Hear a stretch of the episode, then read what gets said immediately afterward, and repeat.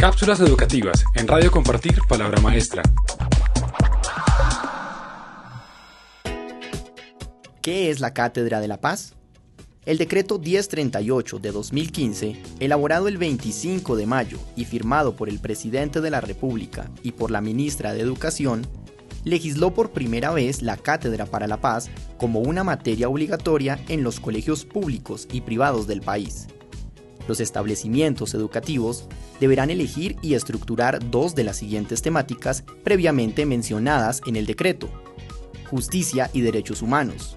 Uso sostenible de los recursos naturales.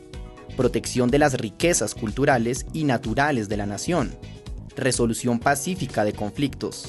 Prevención del acoso escolar. Diversidad y pluralidad. Participación política. Memoria histórica. Dilemas morales proyectos de impacto social, historia de los acuerdos de paz nacionales e internacionales y finalmente proyectos de vida y prevención de riesgos.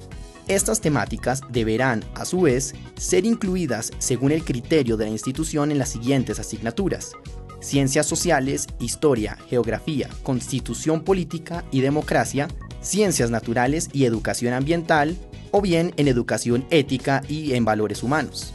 Cabe anotar además que la cátedra debió haber sido incluida por los colegios antes del final del año 2015 y que para el 2016 el decreto plantea una evaluación de dicha formación en las pruebas Saber 11 en el componente de competencias ciudadanas.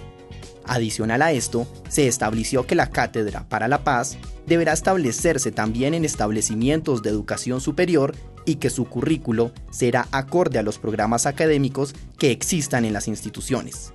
Por ahora, aunque la Cátedra de la Paz ya se ha planteado, ha generado más dudas que respuestas. Por un lado, el extenso abanico temático propone una gran variedad de tópicos cuya importancia pareciera similar para algunos y difiere en otros casos.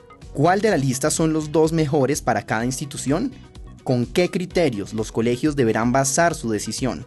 Por otra parte, está la cuestión de la intensidad horaria, puesto que no es clara en el decreto y esto pone en jaque el resto de temas pendientes en las materias, donde pondría o no implicar la Cátedra de la Paz. Por último, la evaluación de dicha cátedra, teniendo en cuenta que la lista temática es de libre albedrío, de cierta manera no es clara, aunque el objetivo de la Cátedra de la Paz es relevante, sobre todo en el contexto del posconflicto colombiano, falta una mayor concreción no solo en su propósito, sino en cómo será materializada en el aula de clase, tanto para los colegios como para las universidades.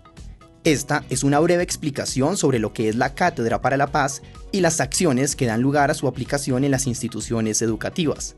Si desea conocer más sobre educación, visite www.compartirpalabramaestra.org. Cápsulas educativas en Radio Compartir Palabra Maestra.